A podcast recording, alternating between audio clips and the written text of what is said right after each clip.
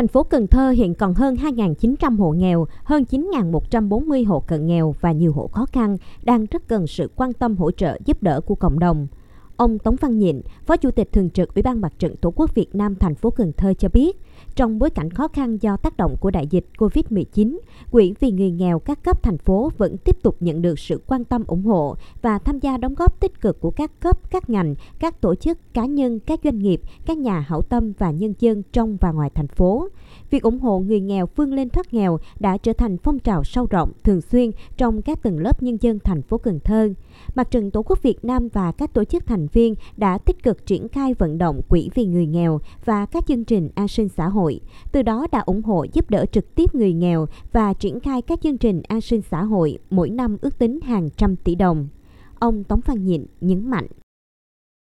Công tác giảm nghèo luôn được đảng, nhà nước xác định là một chủ trương lớn. Ban thường trực Ủy ban Mặt trận Tổ quốc Việt Nam, Ban vận động quỹ vì nghèo thành phố trân trọng, cảm ơn, ghi nhận và biểu dương những nghĩa cử cao đẹp của tập thể cá nhân đã đóng góp giúp đỡ người nghèo thông qua quỹ người nghèo các cấp.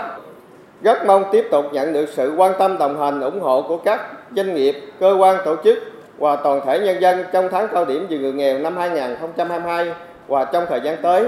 để có thêm nguồn lực để giúp đỡ cho nhiều hộ nghèo, đặc biệt là lan tỏa tính nhân dân nhân ái, thương yêu đùm bọc trong cộng đồng Tại lễ phát động, Ban vận động Quỹ vì người nghèo thành phố Cần Thơ đã tiếp nhận 5 tỷ 316 triệu đồng từ các cơ quan, đơn vị, doanh nghiệp và mạnh thường quân trên địa bàn tham dự. Tháng cao điểm vì người nghèo năm 2022 tại Cần Thơ diễn ra từ ngày 17 tháng 10 đến 18 tháng 11.